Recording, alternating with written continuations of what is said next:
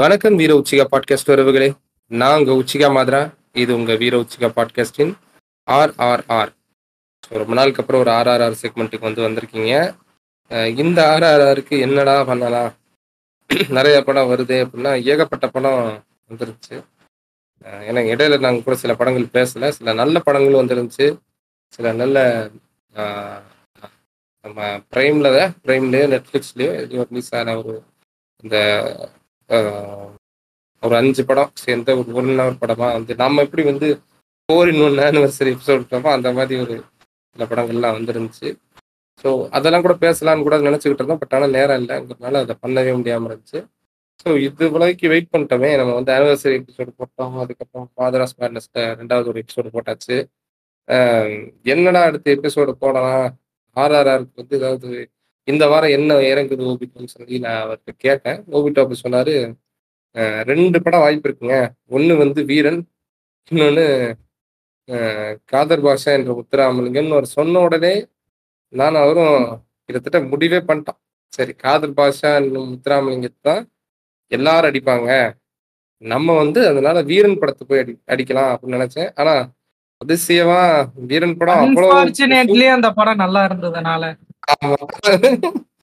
அந்த படத்துல இருக்க ஒரே டிராபேக், இப்ப அந்த படத்தை அடிக்கணும்னா அதுக்கு நம்ம ஹிப்பா பாதியை தான் அடிக்கணும். அதை தான் டெய்லி அடிக்கிறோமே, அதுக்கு தனியா ஒரு எபிசோடா போட்டு அடிச்சுக்கிட்டு அதனால மறுபடியும் என்னைக்காவது சிக்காமையா போயிருவேன் அப்படின்ட்டு அதை புறந்தள்ளி விட்டு அதனால எனக்கு அவ்வளவு ஹேட் தேவையில்லையோ அப்படின்னு எனக்கு ஒரு லைட்டான ஒரு எண்ணம் சில காலங்களா தோணிக்கிட்டு இருக்கு. அது ஒண்ணும் இல்ல, இதுக்கு முன்னாடி அன்பறிவுல திருந்திட்டேங்கிற மாதிரி ஒரு டிராமா போட்டான். பிளஸ் இப்ப இந்த படம் வேற கொஞ்சம் நல்லா இருக்கிற மாதிரி இது வருதா, அதனால ஓபிட்டோ கொஞ்சம் கொஞ்சம் கொஞ்சமா ஆதி கன்னியா மாறிட்டு இருக்காது. அது ஊர் பாசம் விடாதுன்னு வாங்க, அதனால அந்த ஊர் பாசத்தை உங்களிடமே வைத்துக் கொள்ளுங்க. சரி, ஓகே, அதை ஊர் பாசம் பூசணிக்காய் பாசம் எல்லாம் நீங்க தனியா வச்சுக்கோங்க, அதை இங்க எடுத்துட்டு வர வேண்டாம் என்று கூறிக்கொண்டு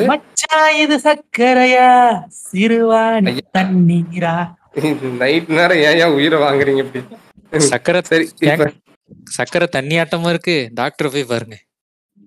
இவன் சொல்ற சக்கரை வேற. இப்ப பாருங்க, ஆளாளுக்கு அவன் ஊரை ரிவீல் பண்றாங்களாம், வேலையே பாக்குறாடி. சரி, ஓகே, இப்ப நம்ம முக்கியமா நம்ம சொல்ல வேண்டியது என்னன்னா, இதனால தான் நாமளும் வேற வழி இல்லாம சரி இந்த பேசையே அடிப்போம் அப்படிங்கிற மாதிரி காதர் பாட்சா பக்கம் நம்மளும் தலையை திருப்பிருக்கோம். ஆனா சரி, நாங்க போதான் பார்த்ததே வீரன் தான், அதுக்காக தான் பார்த்தோம். சரி, இதுல ஏதாவது கண்டென்ட் இருக்கும், எல்லாரும் அந்த டைரக்ஷன் இருக்கும், நம்ம வேற டைரக்ஷன்ல போவோம் அப்படின்னு சொல்லி நினைச்சேன். பட் ஆனா அன்பார்ச்சுனேட்லி அதுல ஒன்றும் கண்டென்ட் பெருசா இல்லை.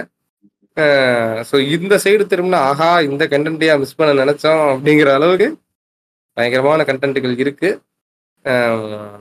ஆனால் என்னங்க கண்டென்ட்டாக இருக்குன்றீங்களே, ரோஸ்ட் பண்ண போறீங்களா?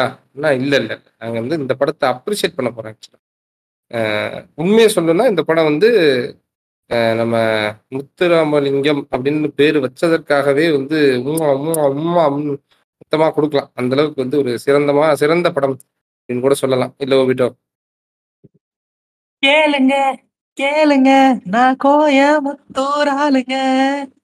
அந்தால கொஞ்சம் மியூட்ல போடு, இந்தாளுக்கு ஆதி பேரி பிடிச்சிருச்சு, அதனால அப்படிதான் கொஞ்ச நாள் இருப்பாரு. அது சர்க்காஸ்டிக்கா சொல்ற மாதிரி இருக்கலாம், பட் சீரியஸாவே இந்த படம் எனக்கு ரொம்பவே பிடிச்சிருந்துச்சு. நான் வீரன் படத்தை கேட்கல, இல்ல நான் முத்துராமலிங்கம் தான் சொல்றேன்.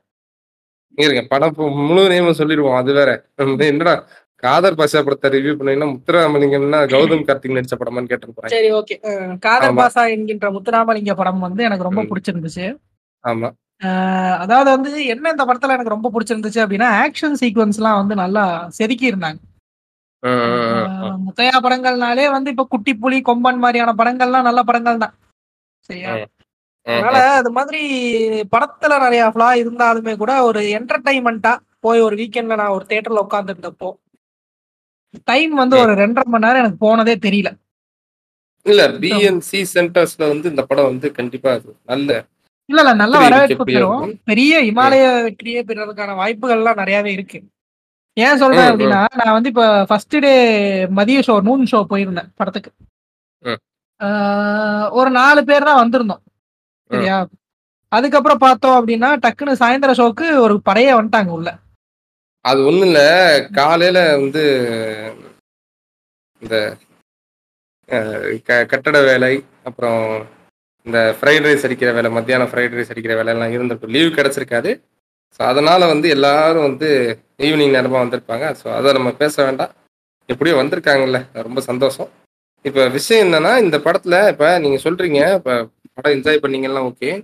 நான் இந்த படத்தை வந்து ஏன் வந்து முக்கியமாக, இந்த படத்தோட முக்கியமானதாக நான் ஏன் பார்க்குறேன், ஏன் வந்து இது வந்து மற்ற முத்தையா படங்களுக்கும் இந்த முத்தையா படத்துக்கும் இருக்கிற வித்தியாசம் என்னன்னா, அந்த மண் வாசம் லேண்டு ஃபெட்டிஷ் எல்லாம் மாறாமல் இருந்தாலும் என்னதான் பொண்ணு மண்ணு ஒன்றுன்னு சொல்லி ஒரு இன்ட்ரோடக்ஷன் கார்டுலேயே ஒரு பெரிய பூம்பை கொடுத்தாலும், இந்த படத்தில் வந்து பார்த்தீங்க அப்படின்னா படம் முழுக்க வந்து நம்ம ஹீரோ வந்து ஒரு கருப்பு சட்டை போட்டு வருவார்.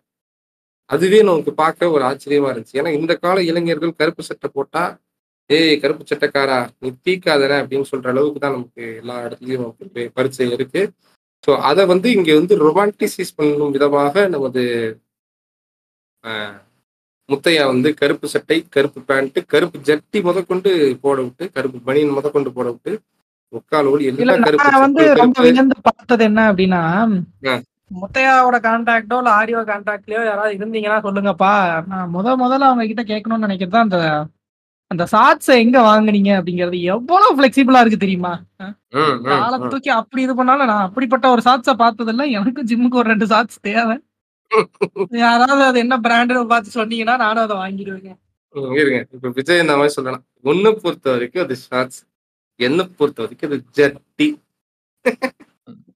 சரி ஓகே, இப்போ பாடி ஷேமிங் பண்ண வேண்டாம்.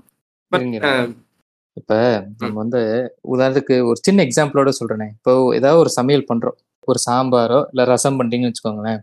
ஏதாவது ஒரு ஸ்பைஸ் மட்டும் அதிகமாச்சுன்னா அது ஒரு மாதிரி ரொம்ப எவிடென்ட்டா தெரியும். ஆனா நம்ம அண்ணனை பாருங்க, பொண்ணு மண்ணுங்கிற இந்த அழகான ஒரு ஒரு சமாச்சாரத்தை எவ்வளவு அழகா உணர்வுகளோட இந்த குடும்ப பாசம் இதை பண்ணாம எவ்வளவு அருமையா சொல்லியிருக்காங்க. இப்ப இருக்கிற இந்த பிஸியான ஒரு ஸ்கெட்யூல்ல பக்கத்து வீட்டுக்காரர்கிட்ட கூட மூஞ்சி கொடுத்து பேச மாட்டேங்க. இந்த சொந்தங்கிறது எவ்வளவு முக்கியம், மாமா மச்சான் உறவு எவ்வளவு முக்கியங்கிறது அவரோட ஒவ்வொரு படத்துலயும் அப்படியே காட்டுறாங்க. என்ன மனுஷன். இப்ப இவர் சொல்றதெல்லாம் எனக்கு பெருசா உடன்பாடுகள் இல்லை என்றாலும் ஏதோ காமிக்கலா அவர் சொல்ற மாதிரி இருக்கு. சீரியஸாவே சொல்றேன், இந்த படத்துல உண்மையாவே வந்து ஒரு ஒரு கருப்பு சட்டை போட்டவன் வந்து நல்லவனா காட்டுறாங்க, வெள்ளை சட்டை போட்டவங்க வந்து கெட்டவனா காட்டுறாங்க. அதெல்லாம் ரொம்ப பார்க்கவே எனக்கு ஆச்சரியமா இருக்கு. ரஞ்சித்துக்கு அப்புறம் வந்து இப்படி வந்து ஹீரோ வந்து கருப்பு சட்டையோட சுத்தி, காலா படத்துல நம்ம பார்த்ததுன்னு நினைக்கிறேன், காலா படத்துல ஹீரோ கருப்பு சட்டை கருப்பு பேண்டோட சுத்துவாரு, ஐ மீன் கருப்பு வேட்டியோட தான் சுத்துவாரு. இன்னும் இதுல கருப்பு வேட்டியோட சுத்த மாட்டாரு, அப்பப்போ வேட்டியை கழட்டி போட்டு ஜட்டியோட சுத்துறாரு. பட் இருந்தாலும் பரவாயில்ல அப்படின்னு சொல்லி நான் வந்து இந்த இதை வந்து வரவேற்கிறேன். நம்ம திராவிட நிறத்தை வந்து அப்படி ஆரியா அப்படிங்கிற பேர் வச்சிருக்கவர் மூலமாவே திராவிட நிறத்தை வந்து அப்படி காமிக்கிறது வந்து எனக்கு ரொம்ப சந்தோஷமா இருக்கு.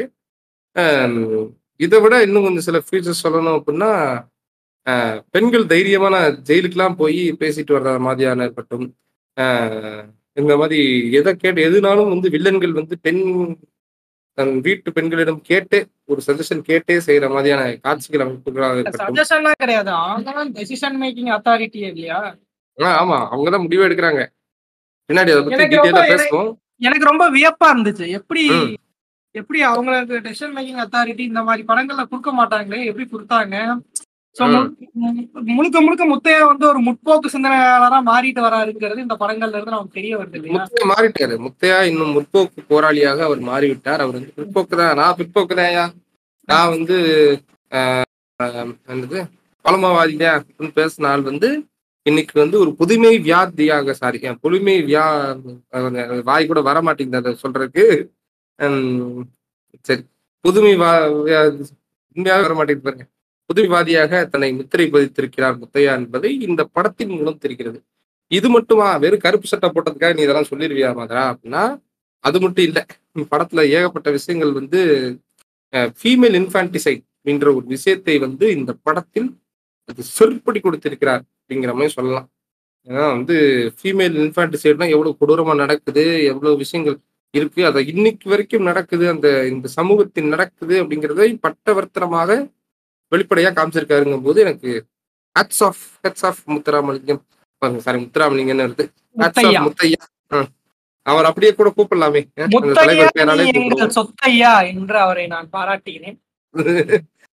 சரி, இப்படி பல விஷயங்கள் இந்த படத்துல இருக்கு அப்படிங்கறதுனாலதான் இந்த படத்துக்கு நாங்க அப்ரிசியேஷன் அப்படின்றது போட்டிருக்கோம். நீங்க எல்லாம் நினைச்சிருப்பீங்க ஏதோ நாங்க ட்ரால் பண்றதுக்காகத்தான் இந்த படத்தை எடுத்துட்டு வந்து நாங்க அப்ரிசியேஷன் போட்டு உள்ள ஆக்சுவலா ரோஸ்ட் பண்ண போறோம் நீங்க நினைச்சிருப்பீங்க.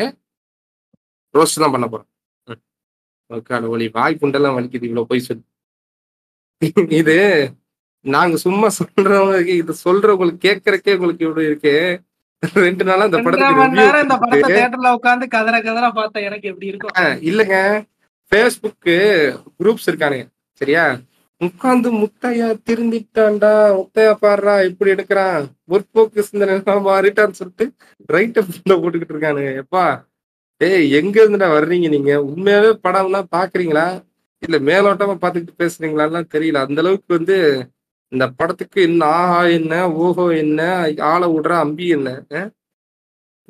அதனால உண்மையாவே இந்த படத்தை ரோஸ்ட் தான் பண்ண போறோம். அப்ரிசியேஷன் போட்டு உள்ள கூப்பிட்டு வந்திருக்கோம். உங்களுக்கு தெரியும், இருந்தாலும் வந்து ஒரு 5 நிமிஷம் உங்க காதுகளை காண்டம் இல்லாமல் செய்ததால் கொஞ்சம் மன்னித்து விடுங்கள். இதை தொடர்ந்து இந்த படத்தை முத்துராமலிங்கம் 5 நிமிஷம் பாருங்க. முத்துராமலிங்கன்னு காதர் பாட்சா என்று முத்துராமலிங்கத்தை வறுத்து எடுக்க போகிறோம். நன்றி.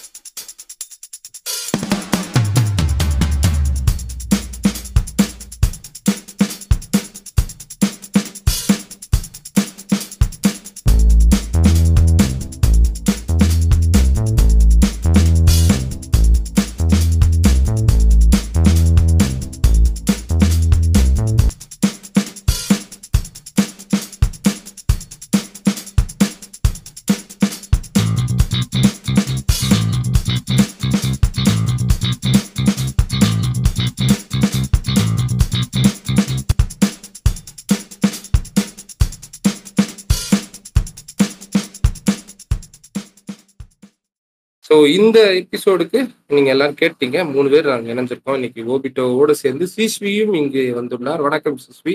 வணக்கம் ஓபிட்டோ. வணக்கம். வணக்கம் மாதரா. வணக்கம் உறவுகளே. இப்ப வந்து இந்த படத்தை வந்து ஏன்டா உட்காந்து 3 பேர் பார்த்து பேசிட்டு இருக்கீங்க, இதெல்லாம் ஒரு படம் பண்ணலாம் வேற வழி தெரியல. அதான் நாங்க சொன்ன மாதிரி வீரன் படத்தை பார்த்து விட்டு சரி அது போனா போகுது அது விட்டுறலாம் அப்படிங்கிற மாதிரி சொல்லி இந்த படத்தை நாங்க எடுக்கலாம்னு எடுத்துருக்கோம்.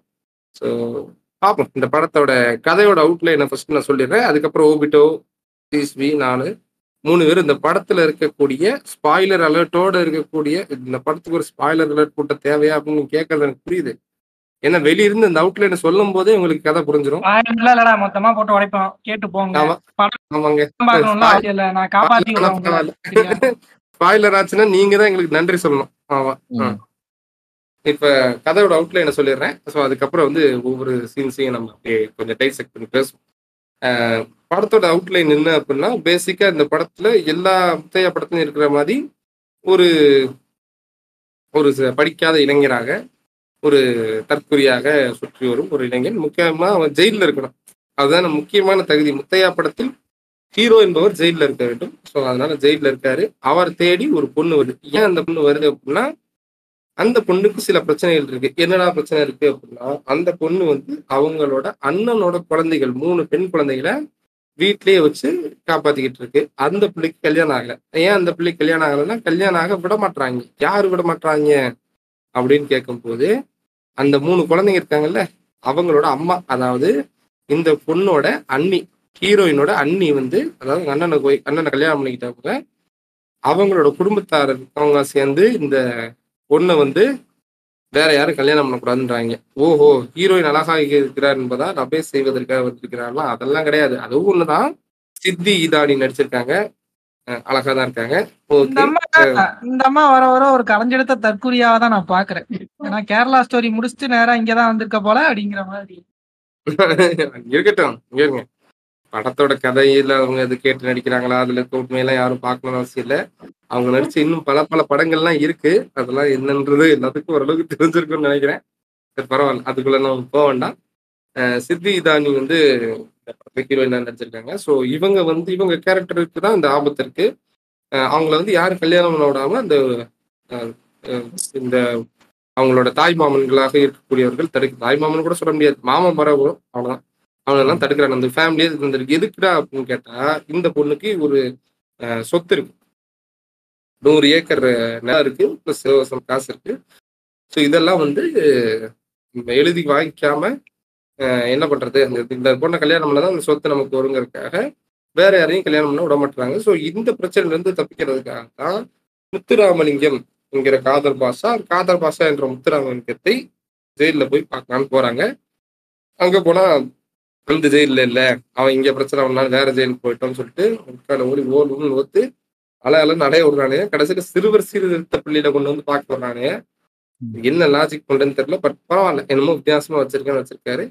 அங்கேயுமே வந்து அந்த போலீஸ் எல்லாம் ஐயையோ வந்துட்டியாமா எப்படியாவது கூட்டுட்டு போயிடுவாங்கிற அளவுக்கு போலீஸே விரலும் ஒரு ரவுடியாக அங்கே வளம் வந்து கொண்டிருக்காரு. சரி, அப்படி என்னதான்டா பண்ணாலும் நியாயமா இருக்க சொல்றான், நேர்மையா இருக்க சொல்றான்னு ஊழக்காரங்க. சரி, ஓகே, இதெல்லாம் கூட நம்ம ஏத்துக்கிறோம். இப்படி ஒவ்வொரு இடத்துலையும் கடந்து இவனை வெளியே கூட்டு வரலான்னு பாக்குறாங்க. ஆனா அவன் வர்றக்குள்ள ஹீரோயின் போயிடுச்சு. சரி, என்னடா நம்மளை பார்க்க ஒரு பொண்ணு வந்திருக்குன்னு, யார் இந்த பிள்ளைன்னு சொல்லிட்டு சிசிடிவில அந்த பொண்ணை பார்க்க, அந்த பொண்ணுதான் சித்தி தாடின்னு தெரிஞ்சவனே சும்மா இருப்பாங்க. எந்த ஊர்ல பார்த்தா சிசிடிவி அவ்வளவு கிளாரிட்டியா போக்கஸ் எல்லாம் பண்ணி காட்டுதுன்னு எனக்கு தெரியல. அது ஒண்ணு இல்லைங்க, இதுக்கு தனியா ஒரு சிசிடிவி எல்லாம் இன்ஸ்டால் பண்ணி வச்சோம்னா இன்னைக்கு நைட் அடிக்கிறதுக்கு ஒரு ஃபுல்லு கட் ஆயிடும். அதனால வந்து முத்தையா அதை வந்து அந்த காசு செலவு பண்ணி ஒரு ஃபுல்ல தேடிட்டாரு. அதான் ஓகே. சரி, ஓகே, நான் ஃபுல் கால் சீட்டை சொன்னேன், நீங்க எதுவும் தப்பா புரிஞ்சுக்கிட்டீங்கன்னா நான் செய்ய முடியாது. ஸோ விஷயம் இதுதான். அந்த சிசிடிவியை பார்த்த உடனே வழக்கம் போல முத்தையா படத்துல வர ஹீரோக்கு என்ன ஆகுமோ அதே தான் ஆகுது. அந்த பொண்ணை போய் பார்க்கணும்னு ஆர்வத்துல பின்னாடியே போறாரு. அந்த ஊருக்குள்ள போய் ஊருக்குள்ள போனோடனே ஏகப்பட்ட சண்டையெல்லாம் நடக்குது. இந்த சண்டையெல்லாம் பார்த்துட்டு அந்த பொண்ணு வந்து ஓஹோ ரொம்ப வீரனா இருப்பான் போலங்கிற மாதிரி நினைச்சுக்குது. இந்த மாதிரி போயிட்டு இருக்கு. பிளஸ் இவன் வந்து இப்ப எந்திக்கிற சண்டை போடுறேன்னு கேட்டா அதுக்கப்புறம் ஒரு ஃபிளாஷ்பேக் சொல்றாங்க. இந்த ஃபிளாஷ்பேக் சொல்லும் போதுதான் இவனுக்கு தெரியுது, தன்னை காப்பாற்ற வந்து இறந்து போன ஒரு ஆளோட தெரிஞ்ச பொண்ணு தான் இது, அந்த பொண்ணோட மருமக தான். அதாவது மருமகன்னா மகனை கட்டினவில்ல, முறையில வந்து மருமக வரும் அப்படின்னு தெரிஞ்சுக்கிட்டு, சரி நம்ம கட்டின நம்மளை காப்பாத்துறவங்களோட குடும்பத்தை நம்ம காப்பாத்துறோம்னு நினைக்கிறாரு மிஸ்டர் முத்துராமலிங்கம் என்கிற காதர் பாட்சா. ஸோ என்ன பண்றாரு அப்படின்னா, காதர் வந்து அங்கேயே தங்கி அந்த பொண்ணுக்கு கல்யாணம் முடிக்கிறதுக்கு எல்லா வழிகளும் செய்கிறாரு. இது வந்து கக்கோல்டான்னு நீங்கள் கேட்கலாம், அதை அப்படி சொல்லிக்கவும் முடியாது. அதனால வந்து உண்மையாக ஜென்யூனாக தான் பார்க்குறாரு. பார்க்குறவங்கலாம் வந்து ஓடிடுறாங்க. இதில் முக்கியமான ஒரு கருப்பாடு கூட வந்துட்டு போகுது. அந்த கருப்பாடு அதுதான் கருப்பாடுன்னு சொல்லிட்டேனே. நான் பாடி சேவிங்லாம் பண்ணலைங்க, நான் ஜஸ்ட் டிரான்ஸ்லேஷன் தான் பண்ணுறேன். தப்பான எடுத்துக்கூடாது இல்ல, அவங்களே அந்த பேரை வச்சுதான் சுத்திக்கிட்டு இருக்காங்கிறப்போ. ஆமா, அதான் சொல்றல, நான் மியர் டிரான்ஸ்லேட்டர் தான், அவ்வளவுதான். ஆமா, அவங்க எல்லாம் வந்து ஒரு கிரிஞ்ச் ஃபேக்டரி வந்து ஓபன் பண்ணி விட்டுட்டு என்னடா அந்த படத்துல ஆரம்பிச்சாச்சு, இன்னும் கிரிஞ்ச் எதுவும் வரல இருந்துருக்கு, வந்துட்டோம்லன்ட்டு வந்துட்டு போறாரு நம்ம கருப்பு ஆடு என்பவர். சரி, ஓகே, அதெல்லாம் பார்த்து கிரிஞ்ச் ஆயிட்டு இருக்கு. ஸோ படத்தோட பேசிக் கதை தான். இப்போ என்ன ஆகும்னு அடுத்து இந்த பொண்ணை வந்து இவன் கல்யாணம் பண்ணிக்க போறான், ஏன்னா வேற எதுவும் ஆம்பளை கிடைக்கிறேன் அப்படின்வாங்க. உடனே அதுக்கடுத்து ஒரு ஃப்ளாஷ்பேக்கை பார்த்தா உண்மையாவே இவங்க சொந்தக்காரங்க தாங்கிற மாதிரி ஒரு ஃப்ளாஷ்பேக் இருக்கு. அந்த ஃப்ளாஷ்பேக்கை ஓப்பன் பண்ணி பார்த்தா அது ஒரு சைடு கதை போகுது, அங்கே ஒரு வில்லன் குரூப் உருவாகுது. இப்படி 2 வில்லன்கள் இருக்காங்க. இவனை கொள்றதுக்கு ஒரு வில்லனும் ஹீரோயினை கொள்றதுக்கு ஒரு வில்லனும் இருக்காங்க. இந்த 2 வில்லனையும் சமாளிச்சு இவங்க 2 பேரும் லைஃப்ல சேர்ந்தாங்களா, வாழ்ந்தாங்களா, வேற என்னெல்லாம் நடந்துச்சு. ஒரு இடத்துல கூட ஹீரோன்னு சொல்லுவாங்க, பின்னாடி வர்றவன்ட்டெல்லாம் வாங்கிட முடியும்னா நான் எனக்கு முன்னாடி இப்போ வந்தானே அவன்கிட்டே வாங்கியிருக்கணும் அப்படிலாம் வந்து கேட்பாங்க. நீங்கள் எதுவும் தப்பாக நினைக்காதீங்க, அது நீங்கள் படத்தை பார்க்கும்போது புரியும். ரோஸ் வாங்குறத பற்றி தான் சொல்லியிருப்பாங்க. ஸோ உண்மையாகவே கடைசியில் பின்னாடி வந்து மேடம் ரோஸ் வாங்கினாங்களா அப்படிங்கிறது தான் விஷயம். அதை வந்து இந்த படத்தோட முடிவுக்கே போய் விட்டுருவோம். நீங்களே பார்த்து தெரிஞ்சுக்குங்க, பார்த்து உசுருக்குண்ட இருந்துச்சுன்னா தெரிஞ்சுக்குங்க. இப்ப வந்து இந்த படத்துல இருக்க இது வரைக்கும் வந்து பெருசா ஸ்பாயில் எல்லாம் பண்ணலனாலே ஏதோ இந்த படத்தை ஸ்பாயில் பண்ணாலும் தப்பு இல்லதான், பட் ஆனா இனிமேல்னா இதுல இருந்து ஸ்பாயில் பண்ணதான் போறோம். படத்தை எப்படி இருக்குங்கிறதெல்லாம் பின்னாடி பேசுவோம். இப்ப அதுக்கு முன்னாடி ஒரு டேட்டாவோட வந்திருக்கேன் ஃப்ரெண்ட்ஸ். என்னடா முத்தையா படத்துக்கெல்லாம் வந்து டேட்டாவான்னு கேக்குறீங்களா, எனக்கே அசிங்கமா தான் இருக்கு. சரி, இப்ப நம்மளுக்கு வந்து சிட்டி படம் என்ன இவர் ஒரே நேட்டிவிட்டியா இருக்காருன்னு சொல்லிட்டு இவருக்கே மண்டையில எங்கேயோ ஊச்சிருக்கு போல. ஆனாலும் இவர் என்ன பண்ணியிருக்காரு, கன்னடால தகருன்னு ஒரு படம் ரிலீஸ் ஆச்சுங்க. அது சூப்பர் டூப்பர் ஹிட்டு, 100 நாள் ஓடின படம். அது ரைட்ஸ் வாங்கி வச்சுட்டாரு. நம்ம என்ன தேவராட்டம் பண்றப்ப அவர் ஞானவேல்ராஜா ப்ரொடக்ஷன்ல தானே பண்ணிட்டு இருந்தாரு. இந்த மாதிரி சார் ஆர்யாவுக்கு டேட் இருக்கு, நீங்க வேணா இந்த கதையை பிச் பண்ணுங்க அப்படின்னாரு. ஆர்யாவும் கேட்டுட்டு சரி ஓகே பண்ணலாம் அப்படிங்கிற மாதிரி அவர் சொன்னாரு. இந்த கொரோனா இதெல்லாம் வந்ததுனால இவரும் வந்து விருமனுக்கு போயிட்டாரு, ஆர்யாவும் சார்பட்டா அப்படி சைட் போயிட்டாரு. என்ன ஆச்சுன்னு தெரியல, நல்லா இருந்த ஆர்யாவோட மண்டையில திடீர்னு முத்தியாவை கூப்பிட்டு வேணா நீங்க நேட்டிவிட்டியே பண்ணிருங்க ப்ரோ அப்படின்ட்டான். ஆஹா இது என்னடா சரி ஓகே அப்படின்ட்டு தகரு படத்தை வந்து இவரோட தங்கச்சி பையனுக்கு தள்ளி விட்டாரு. அது வந்து அவரோட அசிஸ்டன்ட். அதுக்கு வந்து விக்ரம் பிரபு ஹீரோ. நம்ம அண்ணன் இங்க நேட்டிவிட்டிக்கு வந்துட்டாரு. இப்படிதான் இந்த கதை உருவாச்சு. வேற படம் நடிக்க வேண்டியது, அதுக்கப்புறம் இந்த கதையை வந்து எடுத்திருக்காங்க. ரொம்ப ரொம்ப சார்பான கதை, ரொம்ப சிறந்த கதை என்பதால் எடுத்திருக்காரு. அப்படித்தானே, சார்பட்ட பரம்பரைக்கு ஈக்குவலா ஒரு ஒரு கதை எடுத்திருக்கிறார். அப்படித்தானே, அதாவது முன்னொரு காலத்தில் காதர் பாட்சா என்னும் முத்துராமலிங்க தேவர் முத்துராமலிங்கம் அப்படின்ற ஒரு ஆரியாதான், ஒரே ஒரு ஆரியாதான். சரியா, இந்த மாதிரி வந்து இந்த படத்துல வந்து நான் பாக்குறப்ப நான் ஏன் இவ்வளவு திணறேன் அப்படின்னா, எனக்கு இந்த படத்தோட கோர் கான்செப்ட் கதையே எனக்கு புரியல ஃபர்ஸ்ட். சரியா, இது ஆரியாக்கான படமா, இல்ல இது சித்தி தானிக்கான படமா, இல்ல அவங்களோட சொந்தக்காரங்களுக்கான படமா, இல்ல தனாக்காரன் டைரக்டர் அந்த ஆளோட படமா, என்ன ஒரு அளவும் புரியல.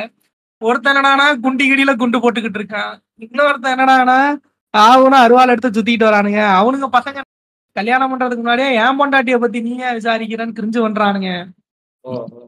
அப்புறம் பார்த்தேன், சரி இதெல்லாம் வந்து ஒரு யூனிவர்ஸ் போல அப்படிங்கிறத புரிஞ்சுக்கிறதுக்கே எனக்கு வந்து பாதி படம் தேவைப்பட்டது. இது எல்லாமே வந்து ஆல்ரெடி முத்தையா படங்கள்ல வரக்கூடிய சாதாரண கதை கேரக்டர் தான் மாறி இருக்கும், கொஞ்சம் கொஞ்சம் சேஞ்சஸ் பண்ணிருப்பாரு, அவ்வளவுதான். நீங்க ரொம்பலாம் யோசிக்க தேவையில்லை, ரொம்பலாம் நீங்க இன்டென்ஸாலாம் எதுவும் நினைக்க வேண்டாம். பேசிக்கா என்ன இருக்கோ அதே தான் எப்பயும் போல இருக்கு. அது மேல வந்து பல கேரக்டர்களை இதை விட கேவலமா இதுக்கு இந்த கேரக்டர் எப்படி சித்திரிக்க முடியும்னு யோசிச்சு வேணா ஏதாவது செஞ்சிருப்பாரு. அதை தாண்டி ஒண்ணு இருக்காது. எனக்கு என்ன தோணுச்சு அப்படின்னா, ஃபைட்ல படம் கொஞ்சம் கம்மியோ அப்படிங்கிற மாதிரி எனக்கு ஃபீல் ஆச்சு. ஆமா, அதாவது கழுத்தை இப்படி திருப்பி இப்படி ஒரு சொடக்கு போடுறதுக்குள்ள அங்க அடுத்த ஃபைட் வந்துருது. என்ன நடக்குது இந்த படத்துல அப்படிங்கிற மாதிரிதான் இருந்துச்சு. அதாவது அவரோட மொத்த லெக் பீஸ்ல ஜட்டி எவ்வளவு திக்னஸ்க்கு இருந்துச்சோ அந்த அளவுக்கு தான் படத்துல வந்து கதையெல்லாம் இருந்துச்சு. அவர் லெக் பீஸ் தான் வந்து படத்துல இருக்க ஃபைட்டே, அந்த அளவுக்கு அந்த ப்ரொபோசல் தான் இருந்துச்சு. இதுக்கு மேல வந்து அந்த டைஸ் எல்லாம் காமிச்சு அந்த ஜட்டியை போடவே முடியாது. அதுக்கப்புறம் இது என்ன மேட்ரு அப்படின்னா, அதுக்கப்புறம் பையன் வந்து ஒரு இடத்துல அடி வாங்குறாங்க. சரியா, திரும்பி பார்த்துட்டு இப்படின்னு வரதுக்குள்ள அடுத்த ஃப்ரேம்லயே பாரு அப்பா வந்து அடி வாங்குவான் அப்படின்னா, சும்மா கலாய்க்கிறதுக்காக சொல்றதுதான் அதெல்லாம். தியேட்டர்ல உட்காந்துக்கிட்டு பக்கத்துல இருக்க ஃப்ரெண்டு கிட்ட, சரியா, சரி ஏதாவது ஒரு டாக்கிங் சீனோ இல்ல ஏதோ ஒரு அந்த காலத்துல மாதிரி காமெடி ட்ராக்கை கொண்டு வந்துட்டு இது பண்ணுவானுன்னு பார்த்தா, பையன் அடி வாங்கி 2வது நிமிஷம் அடுத்த கட்டுல அப்ப வந்து அடி வாங்கிட்டு போயிடுவான். என்னடா நடக்குது? அதாவது வந்து ஒரு சூப்பர் ஹீரோவுக்கு வந்து ரொம்ப முக்கியமான ஒரு குவாலிட்டி என்ன அப்படின்னா, ஹோப்புங்கிறத வந்து அவன் வெளிப்படுத்தணும். நீங்க இப்போ பேட்மேனா இருக்கட்டும், சூப்பர்மேனா இருக்கட்டும், ஜாக் ஸ்னைடர் கட்ல பாத்தீங்க அப்படின்னா அந்த பீப்புள் எல்லாம் வந்து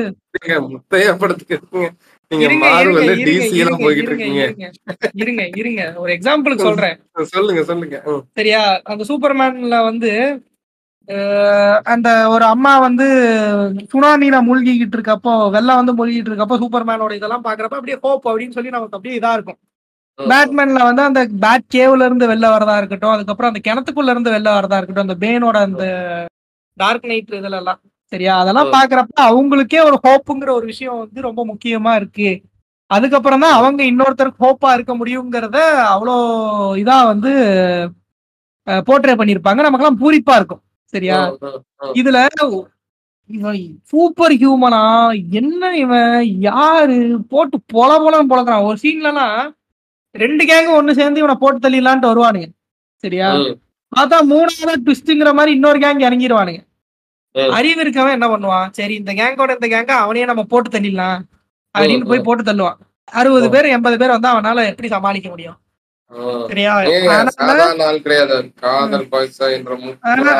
இவங்க அறிவாங்கிறத பாத்துட்டு அவனுக்கு பிளான் பண்ணிட்டு வந்து நம்ம தூக்கிடலான்ட்டு ஓடிடுவானே கேன புண்டைய. இல்ல நீங்க சொல்றது இத்தனை ஃபைட் இருக்குன்னு சொல்றீங்கல்ல, இது படத்தோட கதைக்கு இது தேவை. ஏன்னா படத்துல வந்து எந்த கேரக்டரும் சும்மா இல்ல, அடுத்தடுத்து ஏதாவது ஒரு கேரக்டர் அடி வாங்கிட்டே தான் இருக்கு. இப்போ இந்த பாத்தீங்கன்னா இந்த அடி வாங்குற சீக்வன்ஸ் எல்லாம் முடிஞ்சதுக்கு அப்புறம் கரெக்டா வந்து ஹீரோட அடி வாங்கிட்டு வில்லன் குரூப் உட்காந்துருக்கும். வில்லன் குரூப்ல அங்க சொன்னோம்ல முன்னே சொன்ன மாதிரி வந்து ஒரு லேடி கேரக்டர் வந்து, ஏங்க இதுக்குதான் நீங்க அவன் தலை எடுத்து அவங்க தலையில அடிச்சப்பே கை காலை வெட்டி போட்டுருக்கணும் அப்படின்னு சொல்லுது. சரின்னு சொல்லிட்டு மறுபடியும் போறானே, மறுபடியும் போய் அடி வாங்கிட்டு வரானுங்க, மறுபடியும் இந்த கேரக்டர் தான் சொல்லுது. எனக்கு இது பார்க்கும்போது எப்படி இருந்துச்சுன்னா, அந்த இன்னைக்கு என்னம்மா சமைக்கிறது, இன்னைக்கு சிக்கன் வைக்கலாம், அப்பாவுக்கு பிடிக்காதேம்மான்னு இந்த பரிதாபங்களை எடுத்து பண்ணிருந்தாங்களா அந்த மாதிரி. ஏங்க நீங்க அவங்கள தலையில அடிச்சப்பே அவங்க கை காலை நீங்க உடச்சு போட்டுருக்கோம், தான் ஆளோட போனோம் மூக்க உடச்சு அனுப்பிட்டானே, மூக்க உடச்சப்பே நீங்க மூஞ்சியை உடச்சிருக்கணும், இதுக்குத்தான் இன்னும் 4 விதத்தோட போனோம் நாறு நேரம் கிழிச்சு தொங்க விட்டு அனுப்பிட்டானே. இல்லைங்க எப்படி இருந்தாலும் அவங்க உயிரை நீங்க எடுத்துருக்கணும், அதுதான் உரி விட்டு அடி அடின்னு அடிச்சு அனுப்பிட்டானே, இல்லைங்க நீங்க எப்படியாவது வந்து வாயவாவது உடச்சு வந்துருக்கலாம், அதுக்குத்தான் மாறுகால் மாறு கை வாங்கி இப்படி வந்து லெப்ட் ஹேண்ட்ல சாப்பிட வச்சுட்டானேங்கிற மாதிரி இந்த கேரக்டர் சொல்லிட்டே தான் இருக்கணும் திருப்பி திருப்பி.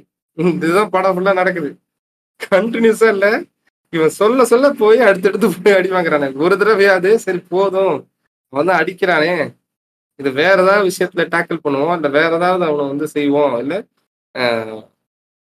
பேசிக்கா இப்போ வந்து பார்த்தீங்கன்னா ஒன்றும் இல்லை, அவன் வந்து ஒரு ஒரு முஸ்லீம் வீட்டில் வளர்றான், வளர்ப்பு பிள்ளைன்னு தான் சொல்றாங்க.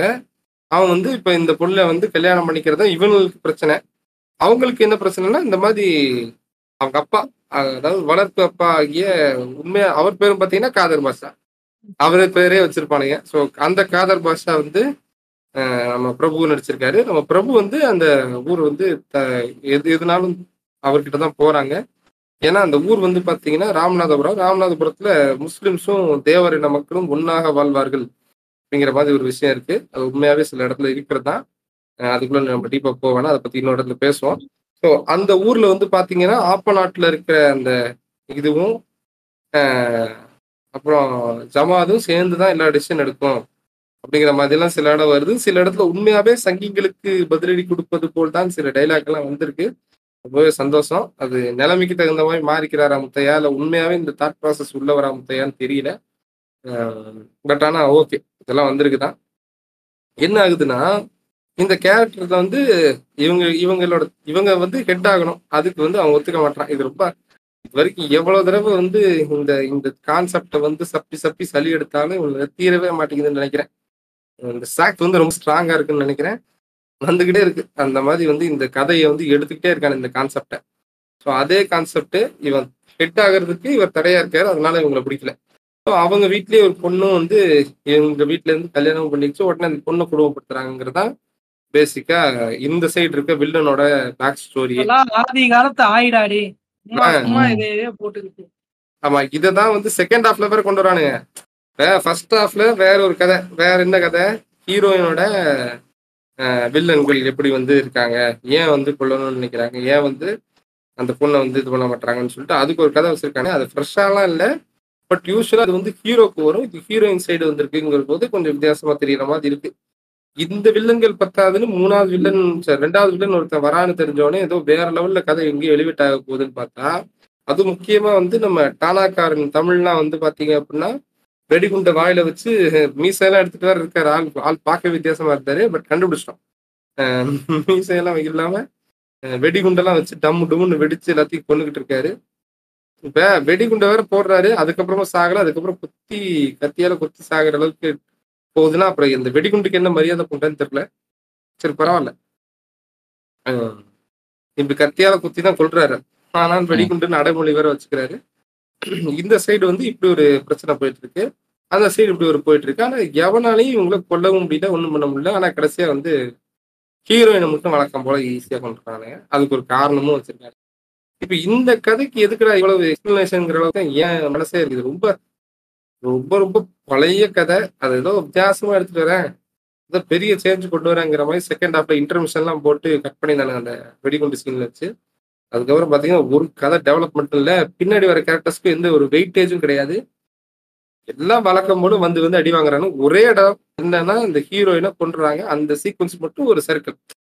பேசிக்கா ஒரு படம் எடுத்துக்கிட்டா புரோட்டகனிஸ்டுக்கு ஏதாவது ஒரு இடத்துல வந்து ஒரு சர்க்கிள் இருக்கணும், அந்த சர்க்கிள்ல இருந்து ஒரு மீண்டு வந்து ஜெயிக்கணும். இதுதான் வந்து பேசிக் ஒரு ஸ்கிரீன் பிளேயோட ஸ்ட்ரக்சரா வச்சிருப்பாங்க.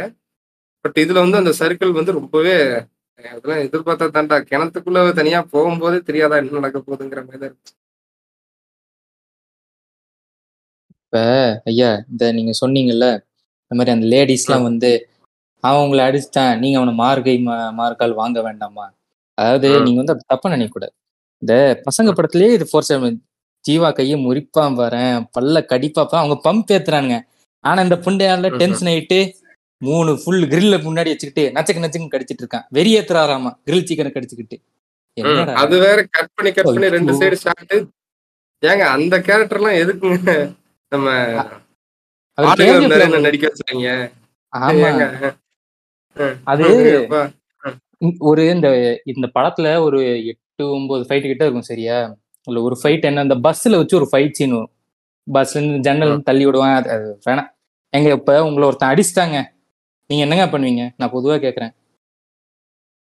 அடிச்சா திருப்பி அடிப்பேன். இப்படி பண்ணலாம்ல. வில்லன் வந்து கண்ணாடி போட்டிருப்பான், அதை ஹீரோ வாங்கியிருப்பான். அடிச்சவன்ல டே கண்ணாடி குடுறான்னு முதல்ல கேக்குறாங்க.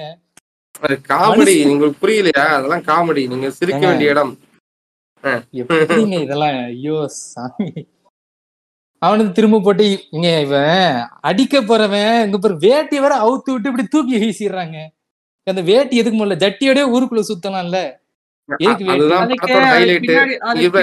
ஒரு இன்டர்வியூல முத்தையா சொல்லியிருப்பாரு, ஆலியா சொல்லியிருப்பாப்ல, இந்த மாதிரி வந்து முத்தையாக்கு ஒரு பெட்டிஸ் இருக்கு. என்ன பெட்டிஸ் அப்படின்னா, நிறைய படத்துல வந்து கோவம் வந்தா வேட்டியை உருவிட்டு டவுசரோட போய் சண்டை போடணும்னு நிறைய இதுல சொல்லிட்டே இருப்பாரு. அதனால இந்த ஒரு கேரக்டரிஸ்டிக்ஸாவே அதுல வச்சுலாம் இப்படி இருக்கும் அப்படின்னு முத்தையா தன்னிடம் சொன்னதாக ஆரியா வந்து இந்த ஸ்டேஜ்லயே கன்ஃபர்ஸ் பண்ணிருக்காப்ல.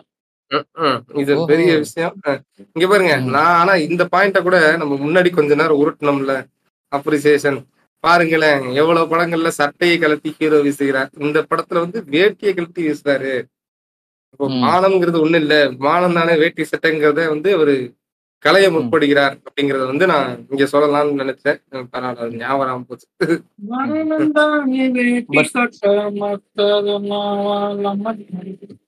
பட் அதோட தொடர்ச்சியை நீங்க எங்க பாக்கலாம்னா ஃப்ரெண்ட்ஸ், ஹீரோ ஹீரோயினுக்கு ஃபர்ஸ்ட் நைட் நடக்குது சரிங்களா. நல்ல ஒரு இன்டிமேட்டான சீன், அது பொதுவாக கண் மனைவினா நடக்கிறது தான் சரிங்க.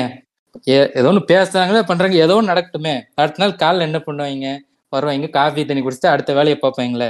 அடுத்த நாள் காலையில ஆப்ப நாட்டுல என்ன பார்ப்பாங்க அப்படின்னா, வெள்ளை சாரியில ரெட் கலர்ல புள்ளி இருக்கான்னு பார்ப்பாங்க. ஏங்க அப்படி பண்ணா கூட பரவாங்க, வெள்ளை சட்டை ஜட்டி போட்டுக்கிட்டு வீட்டு ஹால்ல ஆடிட்டு இருக்காங்க. அவர் வெற்றிகரமா பண்ணிட்டாராம். ஏங்க இதெல்லாம் ஒரு மேட்டராங்க. அவன் பண்றாங்க இந்த படத்துல இந்த டைலாக்ஸும் முக்கியம். முத்தையானாலே இந்த ரைமிங் டைமிங் தானே இல்ல. எனக்கு ரொம்ப கடுப்பான ஒரு டைலாக், இந்த தீபா இருப்பாங்கல்ல இந்த அக்கா, அவங்கள வந்து அவன் புருஷன் வந்து அபியூஸ் பண்ணிட்டே இருப்பான், வேர்பல் அபியூஸ் நிறைய பண்ணுவான். இந்த பொண்ணு அவன் சொல்லுவான், தின்னு குண்டாகிரியா தர உண்டாகிரியா அப்படிமா. ஏங்க அந்த அம்மாவை எல்லா படத்துலயும் இப்படித்தான் நடிக்க வைப்பாங்க, கேரக்டரைசேஷனே இல்லையாங்க. ஏங்க உசுட்டு வாங்குறானுங்க. ஸ்ட்ரைட் ஃப்ரம் அதனா மாயாண்டி குடும்பத்தை இப்ப ஒண்ணு வந்து கார்த்தி நடிச்ச பாண்டியராஜ்புரம் பேர் என்ன, கடைக்குட்டி சிங்கம். எல்லா படத்துலயும் அந்த அம்மா கேரக்டர் என்னன்னா, அந்த அம்மா வந்து ஒரு அந்த பொண்ணுக்கு அந்த அம்மாக்கு குழந்தை பிறக்கலங்கிற மாதிரியே தான். இந்த முன்னாடி வந்து ஒரு ஒரு லேடி இருப்பாங்க, ஒரு லேடி ஆக்ட்ரஸ், பழைய விசு படத்துல எல்லாம் கூட நடிப்பாங்க. பேர் டக்குனி ஆவர மாட்டேன். கமலாக்காமிஸ் இருப்பாங்க. உமாரியாசோட அம்மாவா கமலாக்காமிஸ் வந்து பாத்தீங்க அப்படின்னா படம் ஃபுல்லா எல்லா படத்துலயும் வயசான கேரக்டர் தான் பண்ணுவாங்க. ஆனா உண்மையா பார்த்தா அந்த அம்மா வந்து ரொம்ப ரொம்ப எங்கான டைம் அப்ப இருந்தே ஆனா வயசானவங்களா நடிப்பாங்க. அதே மாதிரி மனோரமா பாத்தீங்கன்னா பெரும்பாலான படங்கள்ல வந்து விதவையா தான் நடிப்பாங்க. அது ஏன் அப்படின்னு கேட்டீங்க அப்படின்னா அதுக்கு ஒரு காரணம் அப்படி இருந்துச்சு. அது உண்மையானலாம் தெரியல, அன்னைக்கு சொன்ன காரணம் அது. ஏன்னா அவங்களுக்கு வந்து அவங்க ஹஸ்பண்ட் மாதிரி வேற ஒரு கேரக்டர் நடிக்கிறதுக்கு வந்து விருப்பம் இல்லை, அதனால வந்து அவங்க அப்படி நடிக்கிறாங்கன்னு சொன்னாங்க. பட் ஆனால் அது எந்த அளவுக்கு உண்மைன்னு தெரியல. அன்னைக்கான அதெல்லாம் நம்பிட்டு இருந்தேன், அது எனக்கு தெரிஞ்சு உண்மையாக இருக்கிற வாய்ப்பு கிடையாது. பட் இருந்தாலும் சொல்றேன், இப்போ ஜென்ரலா அவங்க நடிக்கிறாங்களா அவங்க வந்து விதவையாக தான் நடிப்பாங்கிற மாதிரி. இந்தமா வந்து நடிச்சாலே வந்து குழந்தை பாக்கியம் இல்லாதவங்களா தான் நடிக்கிற மாதிரியே தான் அந்த படத்தை வந்து எடுத்து தொலைச்சிருப்பாங்க. இந்த ஹீரோக்கு இந்த பில்டப் ஷாட் வைக்கிறேன்னு இந்த ஒரு 10 நிமிஷம் எடுத்துருப்பாங்க தெரியுமா. இந்தமா கஷ்டப்பட்டு மதுரை போகும், அம்மா அந்த மாதிரி ஒருத்தர் மண்டே உடச்சிட்டாமா, திருச்சி காமிச்சிட்டாங்கம்மா, அங்க போவோம், அம்மா கோயம்புத்தூர் போயிட்டோம்மா, அம்மா சேலம், அப்புறம் சென்னை, வேலும், பாளையங்கோட்டை. கடைசியில I think Muthiah sir Vijay fan இந்த மாதிரி ஜுவனைல போட்டிருக்கான் சார் அவனை அப்படிம்பாங்க. ஓஹோ அப்படின்னு இருக்கும். சரி ஏதோ ஒன்று இது ஓகே, இதெல்லாம் நேச்சுரல் தான்னு பார்த்தா எப்படி குட்டி ஸ்டோரி வந்து ஜுவனைல் ஆடுவார், அதே மாதிரி இங்கே வேங்கம்மாசாமி ஆடுறார் ஃப்ரெண்ட்ஸ். அந்த பாட்டு இந்த படம் ஆம குட்டியை காட்டுறது. குட்டி ஸ்டோரி 0 வேங்கம்மா 1. இதை வந்து நான் வன்மையா கண்டிக்கிறேன், இந்த ஆமையாண்டியை உள்ள விட்டதுக்கு இஷ்டப்பட்டு ஏதோ பேசக்கூடாது இல்லைங்க. அது தற்செயலா பாருங்களேன், ரெண்டுமே ஒரே ஃப்ரேம் அப்படியே இருக்கு. அவரும் ஜூவனைல் போறாரு, இவரும் ஜூவனைல் போறாரு. நல்லா இருக்குங்க. ஜூவனைல் ஜஸ்டிஸ் ஆக்ட்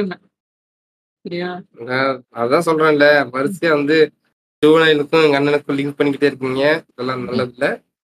படத்துக்குள்ள போவோம், இல்ல படத்துக்குள்ள போயிடலாம். மாஸ்டர் மகேந்திரனும் இருக்காரு. ஓகே, என்னத்தையாவது பணம் கிடைச்சிருச்சேன்னு வந்து நினைக்க கூடாதுல்ல. யார சொல்றீங்க? மாஸ்டர் மகேந்திரன். இல்ல இந்த படத்தை டைலாக்கும் இல்ல, சரி விடுங்க. அதெல்லாம் பண்ணிட்டு இருந்தாரு. இது வந்து இந்த படத்தோட கதை, இந்த படத்தோட விஷயம், இதெல்லாம் பாத்தீங்கன்னா அடுத்துன்னா இன்னும் பல விஷயம் தெரிஞ்சதெல்லாம் ஏற்பட்டது இருக்கு. ஏற்கனவே முத்தையா படங்கள்ல என்னெல்லாம் இருக்குமோ அது எல்லாமே வந்து கொஞ்சம் கூட மாறாம இருக்கு. ஆனா எனக்கு ஏன் என்ன விஷயம் புரியலன்னா, திடீர்னு எப்படி இந்த ஃபேஸ்புக் கம்யூனிட்டிலேருந்து எல்லாம் வந்து முத்தையா தெரிஞ்சுட்டாரு, இந்த படம் வந்து பார்த்தீங்கன்னா கொஞ்சம் முற்போக்கா எடுத்திருக்காரு அப்படின்னா அப்படிலாம் வந்து கமெண்ட் எல்லாம் போடுற அளவுக்கு அது என்னடா இருக்கு அப்படிங்கிற மாதிரி தான் எனக்கு இருந்துச்சு. உங்களுக்கு ஏதாவது தெரிஞ்சா, ஏன் இந்த படத்தை முற்போக்குன்னு சொல்றானுங்கிற காரணம் ஏதாவது புரிஞ்சா உங்களுக்குலாம்? அதாவது முற்போக்குங்கிற காரணத்தையும் அவங்க தவறா புரிஞ்சுக்கிட்டு இருக்கானுங்கிறது தான் வந்து எனக்கு புரிஞ்சு. இப்ப இந்த குழந்தைங்களை வந்து கொல்றத பத்தி எடுத்த அந்த சீன்ஸ் எல்லாம் இருக்கட்டும், இதெல்லாம் வந்து முற்போக்கு பாருங்க இதெல்லாம் தெரிஞ்சுட்டானா. ஏடா இதெல்லாம் தடை பண்ணியே பல வருடங்கள் ஆகுதுடா, இதை வந்து பெரிய இதா சொல்லிருக்கீங்க. இதுல எனக்கு இந்த படத்துல ஏன் இத பிரச்சனைன்னு சொல்றேன்னா, இந்த படத்துல அவன் அதை செஞ்சிருப்பான். 1 இல்ல 2 குழந்தைய வந்து கொண்டிருப்பான். யார் அப்படின்னா நம்ம ஹீரோவோட தங்கச்சி புருஷன் வந்து, அதாவது வளர்ப்பு தங்கச்சியோட புருஷன் வந்து பார்த்தீங்க அப்படின்னா ஆல்ரெடி ஒரு பெண் குழந்தையை கொண்டிருப்பான், 2வது இன்னொரு குழந்தையும் கொண்டிருப்பான். சரியா? இப்போ இந்த குழந்தைய வந்து இந்த குழந்தைய கொண்டதுக்கு மேலே கேஸ் எடுக்க மாட்டேன்றானுங்க போலீஸ். சரி, அது கூட ஓகே, ஒரு வாய்ப்பு இருக்குன்னு சொல்லலாம். ஆனால் இதை வந்து அந்த ஊரே வந்து சப்போர்ட் பண்ணக்கூடிய, அந்த ஊர்லயே வந்து எல்லாரும் பேசி எல்லாத்தையும் சமாளிக்கக்கூடிய காதர் பாட்சா, அதாவது காதர் பாட்சா சீனியர் ஆகிய பிரபு வந்து இதுக்கு ஒரு ஆக்ஷன் எடுக்காம இருக்கிறதும், இதை வந்து கண்டு காணாம வந்து மற்ற எல்லாரும் இருக்கிறதும், ஈவன் ஜூனியர் காதர் பாட்சாவும் இதுக்கு ஒண்ணுமே செய்ய மாட்டான். குழந்தைய வந்து ஐயோன்னு பார்த்துட்டு போலீஸ் அவனுக்கு பிடிச்சிட்டு போற மாதிரி கூட தெரியாது. அதுக்கப்புறம் என்ன பிடிச்சிட்டு போய் தண்டனை கொடுத்து அப்படிங்கிற மாதிரிலாம் ஒன்றும் ஒரு இதுவும் காட்ட மாட்டாங்க. அதுக்கு அந்த மாதிரி எந்த சீன்ஸுமே வரல. அது ரொம்ப நியாயப்படுத்தி வேற அதுக்கடுத்து ஒரு கேரக்டர் பேசும். அந்த கேரக்டர் வந்து என்ன சொல்லும் அப்படின்னா, இப்போ வந்து இப்படிதான் இழுத்துட்டு போயிடுறாங்கன்னு சொல்லி அந்த கேரக்டர் பேசும். பழையபடி அதையே தான் நிறுவிருக்கான். இப்போ இந்த மாதிரி ஒரு டைலாக்கை வந்து இந்த கேரக்டர் விடும்போது நீங்க சொல்ற அதே முற்போக்காக மாறிய முத்துராமலிங்கம்னே வருது. முத்தையா வந்து என்ன பண்ணிருக்கணும், அந்த டைலாக்கை வில்லிகிட்ட கொடுத்து பேசின மாதிரி அதுக்கு எகென்ஸ்டா ஒரு டைலாக்கை வந்து இவரை போட வச்சிருக்கணும். ஆனா அப்படிலாம் எதுவுமே அங்க நடக்கல. நாட்டுக்கு கதை மூவ் ஆகிட்டு தான் இருக்கு, இந்த கேரக்டர் மூவ் ஆகிட்டு இருக்கு. பட் எனக்கு என்ன இதுனா, கதையை ஒரு பாயிண்ட் ஆஃப் டைம் உங்களுக்கு என்னடா எடுக்கிறது, இதுக்கு மேலே என்ன படம் எடுக்கிறது. சரி ஓகே, இப்போ வந்து கல்யாணமே பண்ணிக்க விட மாட்டோம் அப்படின்னு 2 பேரும் ஆடிட்டு இருந்தாங்க. கல்யாணம் பண்ணி வச்சாச்சு. அப்ப சொத்து அட்டையை போடுறதுக்கு உடனே குழந்தைங்களை வந்து அங்க இருந்து கூப்பிட்டு வந்துடுறாங்க. இப்போ என்ன கதைன்னா, அந்த நான் முன்னாடியே சொன்னோம்ல, அந்த இவங்க கிட்ட வந்து இவளோட அண்ணன் பொண்ணுங்கெல்லாம் வளருங்க, அவங்க அண்ணன் வந்து எப்படி செத்தாங்கிறது முதல்ல சொல்லுவா. எப்போ சொல்லுவா அப்படின்னா, இந்த குழந்தைங்கெல்லாம் அவங்க அம்மா வீட்டுக்கே போயிடும், அங்கேயே போயிருக்கோம். போனோடனே இவன் ரொம்ப ஃபீல் பண்ணி சொல்லுவாள், இப்போ கூப்பிட்டு போயிட்டாங்க அப்படின்ட்டு.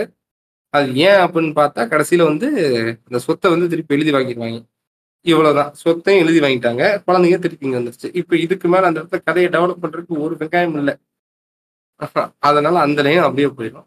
சரி, இங்கிட்ட ஏதாவது நடக்குதா, இங்கிட்ட ஏதாவது கதையில் ஏதாவது முன்னேற்றம் இருக்கா அப்படின்னு பார்த்தா, இங்கிட்டும் கதை வந்து தனியாக தொங்கிட்டு தான் இருக்கு. ஏன்னா ஒரு மார்க்கால் மார்க்கையை ஒருத்தன் வாங்கிட்டான், அதனால அவன் பையனும் வந்து ஜெயிலுக்கு போயிட்டான். ஜெயிலிருந்து அவன் வெளியே வர்றதும், இப்போ எதுக்கு அவன் ஜெயிலுக்கு போனான், அது வந்து எதுக்கு அவன் ஈஸியாக வெளியே வந்தான், எதுக்கு அந்த கேரக்டர் ஜெயிலுக்கு போகாமே இருந்திருக்கலாமே, அது ஒரு பெரிய விஷயமெல்லாம் காட்டாமே இருந்திருக்கலாமே. அவன் ஜெயிலுக்கு போகிற மாதிரி காட்டி, இதில் ஜெயிலுலேருந்து வெளியே வர்றதும் ரொம்ப ஈஸியாக வரானு. ரொம்ப ஜட்ஜெல்லாம் வந்து பார்த்தீங்கன்னா ரொம்ப முட்டாள்தனமான ஜட்ஜாக பார்த்துருக்காங்க. போலீஸ்காரனு மகா மட்டமாக காமிக்கிறானுங்க. இப்படி வந்து ஒரு படத்தை எடுத்துக்கிட்டு தைரியமா வந்து இப்படித்தான் முத்தையா வந்து இருக்காருன்னு தெரியல. இது வந்து என்ன சொல்றது, படத்துல ஏதாவது ஒரு சீன் கிரிஞ்சா இருந்தா பரவாயில்ல, இந்த படமே கிரிஞ்சாதான் இருக்கு. சரி, சீன்ஸ் எல்லாம் சொல்லி சொல்லி நம்ம ஏதாவது அட்டாக் பண்ணலான்னு பார்த்தா, படம் ஃபுல்லா வந்து ஒரு 10 சீன் வந்துச்சுன்னா 20 ஃபைட் கூட்ட வேற வந்துச்சு. நான் ஆல்ரெடி சொன்ன மாதிரி இந்த ஃபைட்டுக்கெல்லாம் காரணம் என்ன அப்படின்னா, அதுக்கு ஒரு ஜஸ்டிபிகேஷன் சீன் வேற. ஏங்க அவன் உங்களை அடிச்சுட்டான், நீங்க அவன் பதிலுக்கு பழி வாங்கணும். இருங்க, குறுக்கிறதுக்கு மன்னிக்கணும். இதுல ஃபைட் சீக்வன்ஸ் பத்தி பேசியே ஆகணும். அதாவது ஒரு 20 பேர்த்த வந்து நம்ம ஃபைட் பண்றோம் அப்படின்னா நமக்கு மூச்சோட டைமே இருக்காது, சரியா? அதாவது அடுத்தடுத்து வந்துகிட்டே இருப்பானுங்க, சட்டுப்புட்டு அப்படிதான் இருக்கும், சரியா? இதுல நீங்க நல்லா அந்த ஃபைட் சீக்வன்ஸ்லாம் அந்த டவுன் சினிமால ஒன்றதை பாத்தீங்க அப்படின்னா, நோத்தாளக்க ஒவ்வொருத்தரா வெயிட் பண்ணிக்கிட்டு இருப்பான். ஒருத்தனை அடிச்சு முடிக்கிற வரைக்கும் அங்க ஒருத்தன் பின்னாடியே வரமாட்டான். இதுல இந்த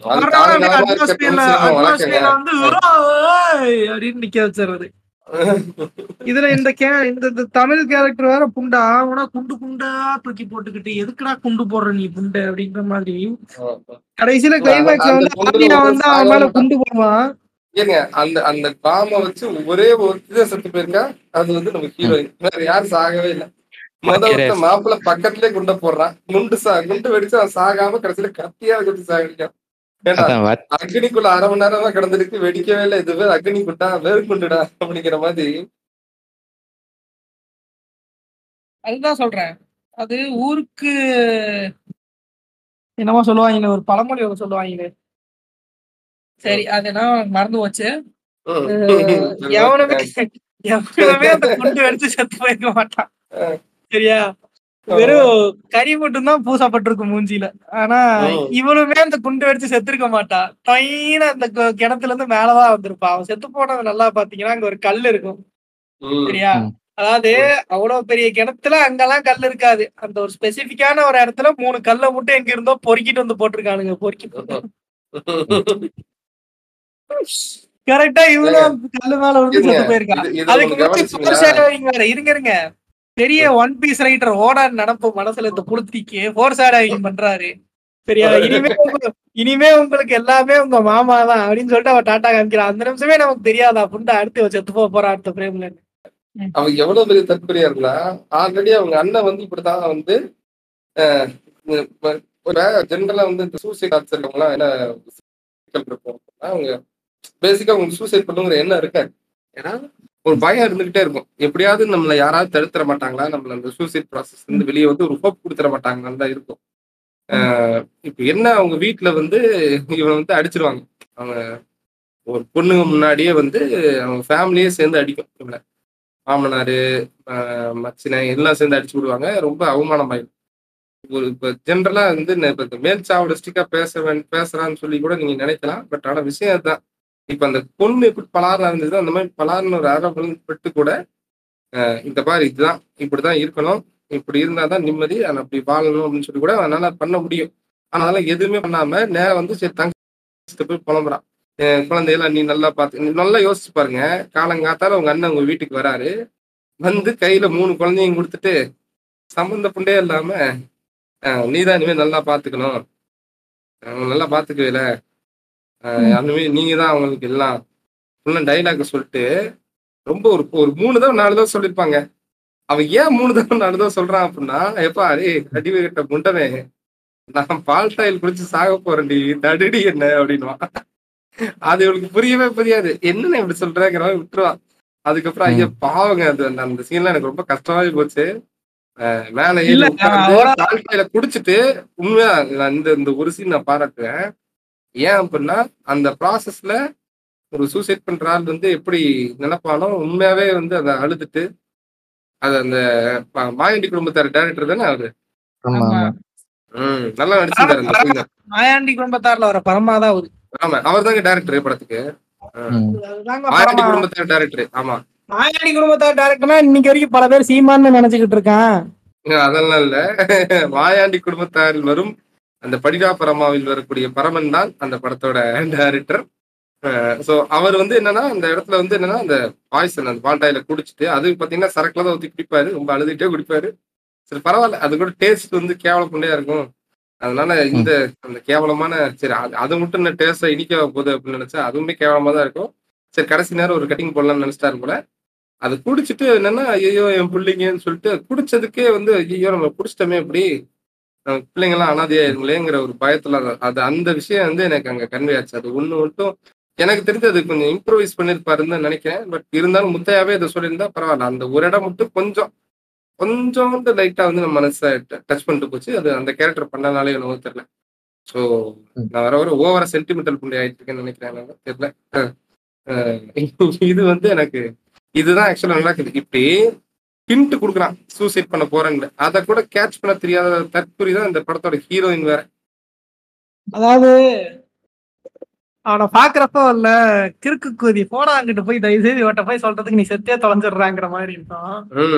அதான் எனக்கு என்ன ஆயிடுச்சுன்னா, அவன் சாகுறப்போ ஒரு செகண்ட் கதறுன்னு கதறுவான். சரியா அந்த சூனா பானா என் ஃப்ரெண்டு பக்கத்துல இருந்துட்டு இல்ல இதுதான் இந்த சூனா பானா வந்த சீன், இங்கதான் வடிவேலு இப்ப குடிச்சாரு அப்படின்ற மாதிரி சொல்லிட்டாப்ல. சரியா எனக்கு சிரிப்பா இருக்கிறதா, அவன் வேற கதறதான் எனக்கு சம சிரிப்பா இருக்கு. என்னடா இது போனா இப்படி சிரிப்பாலே அப்படி இது பண்றியாடா அப்படின்ற மாதிரி இருக்கு. கல் நெஞ்சக்கார ஓபிட்டோம். அதாவது இதுக்கே நீங்க இப்படி தற்குறித்தனம் சொல்றீங்களே, சரியா இதுக்கு மேல இந்த படத்துல இன்னொரு தற்குறித்தனம் இருக்கு. சரியா அதாவது இந்த ஹீரோவோட தங்கச்சி மூழ்காம இருக்கப்போ மயக்கம் போட்டு விழுந்துருவா. அப்போ அந்த இத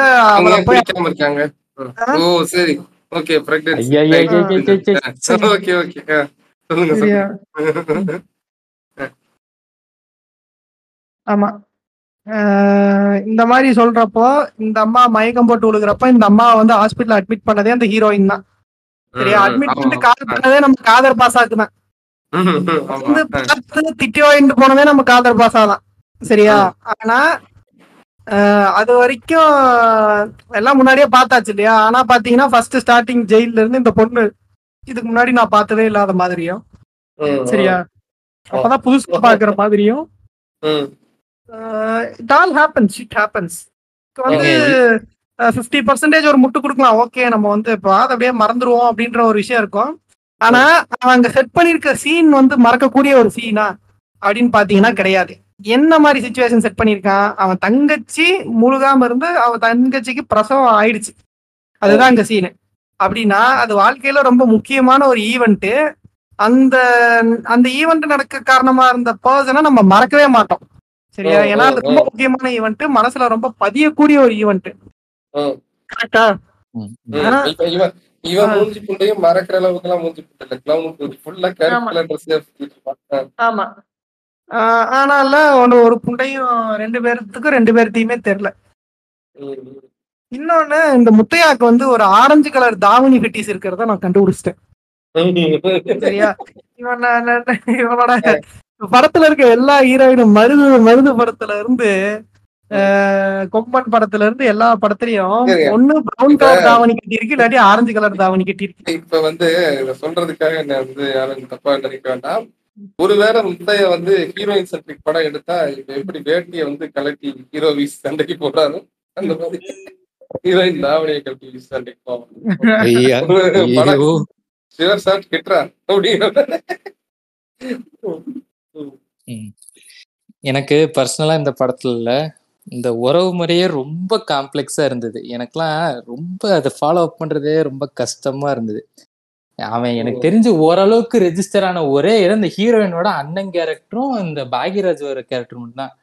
மற்ற இந்த ஃபர்ஸ்ட் ஹாஃப்ல காட்டுவாங்களே இந்த ஒரு குடும்பம், அல்ல எவன் எவளுக்கு வாக்கப்பட்டான், யார் எவளோட புருஷம் முன்னாடி ரொம்ப அப்படியே குழப்பி எடுத்திருந்தாங்க. இது வரைக்கும் பண்ண முத்தியா படத்திலே கால ஒளி அப்படியே தலைவலி புண்ட வந்த இந்த உறவுமுறை காம்ப்ளெக்ஸுங்க. உண்மையாவே அந்த அந்த கதைகளோட கேரக்டர்ஸ் வந்து யார் யாரோட லிங்க்னு கண்டுபிடிக்கிறதே பெரிய கஷ்டம். வரிசையா வந்து ஒவ்வொரு கேரக்டரா சொல்லிக்கிட்டே போவாங்க, புதுசு புதுசா கேரக்டர் வந்துகிட்டே இருக்கும். யார் யாரு கூட கல்யாணம் ஆயிருக்கு, யார் யாருக்கு புருஷன், யாரு கொண்டாட்டி, யாருக்கு என்ன உறவுன்னு வந்து உறவு ஆனா ஒரு விஷயம் இது ஒன்றும் உறவு சிக்கலா முடியல. இப்படி இதுக்கு முன்னாடி கூட ஒரு படம் எடுத்திருந்தார், குட்டி புலியா, இந்த பச்சை கலர் ஜட்டி சீன்லாம் வருமே, குட்டி புலி, இது புலிக்குத்தி பாண்டி. அந்த படத்துல வந்த அளவுக்கு உறவு சிக்கலா எதுவும் எடுக்கலையே அப்படிங்கிற அளவுக்கு சந்தோஷம். உண்மையான யாரும் சொல்ல முடியாது, ஏன்னா ரொம்ப காம்ப்ளெக்ஸா கூட இதுல வச்சு சொல்லியிருக்கலாம். ரொம்ப மேலோட்டமா அப்படி சொல்லிட்டோம், போன படத்துல கண்டுபிடிச்சு காரி துப்பிட்டாங்க, அதனால இப்படி குழப்பி விட்டுருவோம், உள்ள நம்மளை ஃபெட்டிஷை தீர்த்துக்குவோன்னு கூட ஏதாவது கதைகள் இருக்கலாம். ஸோ ரெண்டாவது தடவை அந்த படத்தை பாக்குறீங்கன்னா இதுல ஏதாவது வந்து இப்படி ஒரு இன்செஸ்டோ ஏதோ கருப்பத்தையாவது ஐயா நுழைச்சிருக்காங்கிறத பார்த்து சொல்லுங்க. மச்சினி மனசெல்லாம் கண்பு வச்சா, அதாவது சும்மா நான் ஒரு பாட்டு அப்படியே வந்தேன். இந்த படத்திலேயே வந்து உருப்படியான ஒரு விஷயம் அப்படின்னா ஜிவி பிரகாஷ் தான். சரியா, ஜிவி பிரகாஷ் வந்து காலையிலேயே மியூசிக் போட்டிருப்பான் போல. சரியா, அது மாதிரி ஒரு பாட்டுலாம் இருக்கும், கரெக்டா எனக்கு லிரிக்ஸ் தெரியல, கரிசோறு அப்படின்னு சொல்லிட்டு ஒரு பாட்டு வரும். சரியா, 7 லட்டுக்கு அப்படின்லாம் ஒரு லைன்லாம் வரும். சரியா, அதெல்லாம் ஓகே, காரணம் வரப்ப கேக்குறப்ப நல்லாதான் இருந்துச்சு.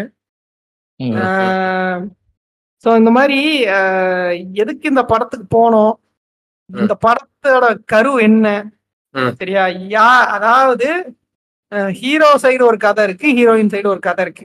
சரியா, இந்த ரெண்டு கதையும் மிங்கிள் பண்ணி, சரியா, எப்படி ஹீரோயினோட பிரச்சனையை ஹீரோ தான் பிரச்சனையா எடுத்துக்கிட்டு, சரியா, ஏன்னா இவன் தான் சும்மா சுத்திக்கிட்டு இருக்க சின்ன கூதியானாச்சு. சரியா, இவனோட கொள்கை வேற அதுக்கு. சரியா, அதாவது சண்டை போட்டா என்ன சொல்றது, கோவத்துல வேட்டியை உருவி போட தெரிஞ்ச ஃபெட்டிஸ் வச்சிருக்கிற என்ன சொல்றது ரோல் ஆகுது. சரி, அந்த ஃபெட்டிஸ் இருக்கக்கூடிய அளவுக்கு எழுத தெரிஞ்ச ஒருத்தனுக்கு அவனோட கேரக்டர் டீட்டெயில்டா எழுத தெரியல. சரியா, அவனோட கேரக்டர் ட்ரீட் என்ன அப்படின்னு பாத்தீங்க அப்படின்னா நீதி, நேர்மை, நியாயமா. சரியா, அதை விட்டா வெட்டு, குத்து, அடிதடியா என்ன குண்ட மாதிரி பண்ணிருக்கேன். கஷ்டமான விஷயமே இல்ல, புறமே அடிச்சுட்டு போயிட்டே இருப்பேன். என்னடா பேசுறாரு. ஆமா, இதுல டைலாக் வேற. இந்த ஒரு பஞ்சாயத்து சீன் நடக்கும், எனக்கு அந்த டைலாக் தெரியல, உங்களுக்கு ஞாபகம் தான் நீங்க சொல்லுங்க. மூச்சுடாம பேசுவான், ஒரு 10 நிமிஷத்துக்கு மூச்சுடாம பேசுவான் அந்த டைலாக். அதாவது வந்து ஏதோ ஒரு டைலாக் வருங்க, அதான் அரிய சிவன் ஒண்ணுங்கிறது இப்ப முக்கியம் இல்ல, அல்லாவும் சிவனும் ஒண்ணு அதுதான் இப்ப முக்கியம். ஆமா, அப்படின்லாம் பூரிப்பா முற்போக்கு டைலாக் புண்டா பேசுற மாதிரி என்ன சொல்றோம், ரிலீஜியனே மடப்புண்டத்தனம்ன்றோம்.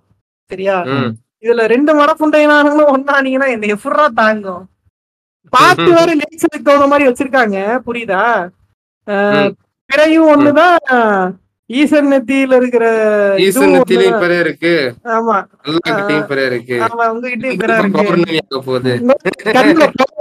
ஆபரேஷன் பண்ணணும்னு தோணுச்சாடா உனக்கு, இங்க வந்து நீ இது பண்ணிக்கிட்டு இருக்க. இல்ல இதுல ஒரு ரீசன் வேற சொல்லுவானுங்க, இப்ப வந்து அவங்களும் நம்ம ஆளுதான், ஆனா வந்து அவங்க ஏதோ ஒரு சந்தர்ப்ப சூழ்நிலை, என்ன காரணம் தெரியல, மதம் என்ன காரணம் உனக்கு தெரியாது, அவங்க மதம் மாறின காரணம் உனக்கு தெரியாது, அப்படித்தானே. எப்படி எல்லாம் நம்ம ஆளுகதான்ப்பா, எல்லாம் நம்ம ஆளுகதான், ஒன்னும் பிரச்சனை இல்லை, எல்லாம் வந்து நம்ம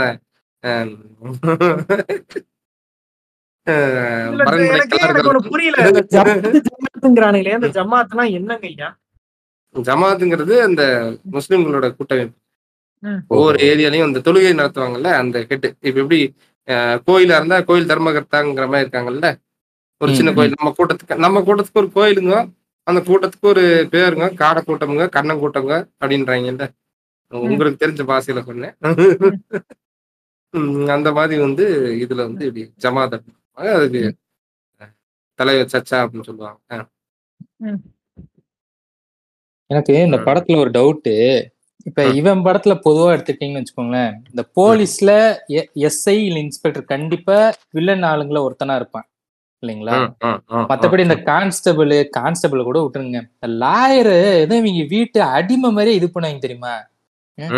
என்னடா அது வேற காரணம் இருக்கு இல்ல, அதான் எனக்கு இப்பெல்லாம் உண்மையில லாயர்லாம் இவங்களும் இப்படிதான் இருப்பாங்களா? லாயர்லாம் எவ்வளவு கெத்தா இருப்பானுங்க ஊருக்குள்ள, இவன் படத்துல இப்படி வன்மம் பிடிச்சு வச்சிருக்கான்னு எனக்குலாம் ஒரு டவுட். அது லாயர்களை பார்த்தாலே இந்த நாய்களுக்கு வன்மம் வரும், அது காரணம் வேற எங்கேயா சொல்றேன், இந்த படத்துக்கு சொன்னா அது பெரிய லென்தா இருக்கும். அதாவது இதுல இன்னொன்னு இருக்குங்க, அந்த லாயருக்கு அப்படின்னா சம்பந்தமே இல்லாம ஒரு விஷயம் இருக்கும் சரியா? அவன் வீட்டை விட்டு அந்த தங்கச்சி வந்து ஆரியாவோட வளர்ப்பு தங்கச்சி வந்து வீட்டை விட்டு ஓடிட்டு போனதுக்கு அப்புறம் என்ன அவ போயிருப்பான், அதுக்கு இந்த லாயரை புடிச்சு திட்டுவான், இதுக்காக தான் இதை சொல்றதுக்காக தான் நீ வந்து வக்கீலுக்கு வந்து படிச்சா. நான் இங்க இருந்து டைலாக் சொல்றேன், ஏன்னா அவன் ஓடி போனதுக்கு இவன் வக்கீல் படிச்சதுக்கு என்னடா சம்பந்தம்? அவனும் கேட்பான், அவனும் அதை கேட்பான். அதுக்கு ஆடுகளம் நாராயணன் எப்படி இது பண்ணிருப்பான் அப்படின்னா, இதெல்லாம் வந்து வக்கனையா பேசு அப்படின்னு சொல்லி சமாளிச்சுட்டு ஓடிடுவான் சரியா? ஏன்டா அவன் ஓடி போறதுக்கு இவன் வக்கீல் படிச்சதுக்கு என்னடா சம்பந்தம்? இப்ப இப்ப இப்ப இவ்வளவு தூரம் பேசிட்டோம், பட் இது வந்து ஒரு அக்மார்க்கான முத்தைய படம் கிடையாது. முத்தையா திருந்து விட்டார் அப்படின்னு சொல்லி சில உருட்டுகள் உருட்டுறாங்க இல்ல, சோ அதை வந்து அந்த அந்த அந்த இதை நம்ம செக் பண்ணலாம் நினைக்கிறேன். ஃபேக்ட் செக்கிங்னு சொல்லிக்கலாம், இல்ல குவாலிட்டி செக்கிங்னு கூட சொல்லிக்கலாம். அப்படி வந்து ஒரு 7 கேட்டகரிஸ் வந்து நாங்க வச்சிருக்கோம். இந்த 7 கேட்டகரியே இந்த படம் ஃபிட் ஆச்சு அப்படின்னா, 7ல ஒரு 5 ஃபிட் ஆனா கூட இது வந்து ஒரு அக்மார்க் முத்தையா படம் தான் அப்படின்னு சொல்லி நம்ம முடிவு பண்ணிடலாம். இப்ப நான் அந்த ஃபேக்ட்ஸ் வந்து இப்படி எடுத்து கொண்டு வரேன், நீங்க அதெல்லாம் இருக்கா அப்படிங்கறத நீங்க 2 பேரும் சொல்லுங்க. ஸோ முதல் விஷயம், படத்துல வந்து ஹீரோ வந்து முக்காவாசி நேரம் வேட்டி தான் கட்டுறாரு, அதுவும் தொட நல்லா தெரிகிற மாதிரி கட்டுறாரா? ஆமா. அப்ப இது வந்து பாயிண்ட் நம்பர் 1 வந்து செக் ஆயிடுச்சு, இது முத்தையா படம் தான். வில்லன் கேரக்டர்ஸ் வந்து தாடியெல்லாம் வளர்த்துக்கிட்டு என்னைக்கும் குளிக்காத மாதிரியே சுத்திக்கிட்டு இருக்காங்க, அதுவும் ஒரு முண்டாபணியன் வெள்ளை பணியன் போட்டுட்டு கீழே ஒரு வேட்டியை போட்டு சுத்துறானுங்க. Correct. Point number 2 work out ஆயிடுச்சு பாருங்களேன். இப்ப 3 படத்துல வந்து இந்த கறி சோறு நல்லா அள்ளி போட்டு நல்லா சாப்பிடு, நல்லா கறி அள்ளி தின்னு அப்படின்ற மாதிரி வந்து நம்ம வேலா ராமமூர்த்தி கேரக்டர் மாதிரி ஏதாவது ஒரு கேரக்டர் வந்து சொல்லுதா? ஆமா, ரேணுகா சொல்லுவாங்க பாருங்க, அது கூட இருக்கு. Point number 3.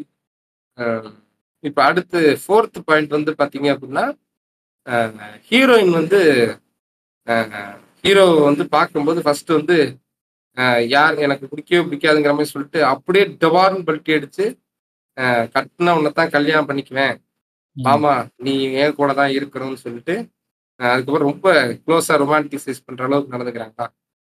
ஆமாம். பாயிண்ட் நம்பர் 4ஆ? 4, 5ஆ? 4 பாயிண்ட் பாருங்க. 4 இருந்தாலே அது முத்தையா படம் தான், பட் இருந்தாலும் மிச்சம் 3ஐயுமே பார்த்துக்கணும். படத்துல முக்கியமா வந்து ஹீரோ வந்து அடிதடிக்கு போகக்கூடாது அப்படின்னு சொல்ற அம்மாவோ அப்பாவோ இருக்காங்களா? அஃப்கோர்ஸ். பாருங்க, அடுத்த பாயிண்ட் ஃபுல் ஆயிடுச்சு. ஸோ இதுவே வந்து கிட்டத்தட்ட அக்மார்க் முத்தையா படம் அப்படிங்கிறது உறுதியாயிடுச்சு. இருந்தாலும் மிச்சம் 2 பாயிண்ட்டையும் நம்ம கன்ஃபார்ம் பண்ணிக்கலாம். படத்துல வந்து ரைமிங் டைலாக் புண்டையா வருதா? எரிச்ச புண்டையா ஏற்படுத்துற மாதிரி பார்த்தாலே நமக்கு கழுத்தை கவ்விடலாமா, அந்த டைலாக் எழுதினவன் யாரும் தேடி கழுத்தை கவ்விடலாமாங்கிற அளவுக்கு தோன்ற அளவுக்கு ரைமிங் டைலாக் எல்லாம் போட்டு எரிச்ச புண்டை ஏத்துறாங்களா?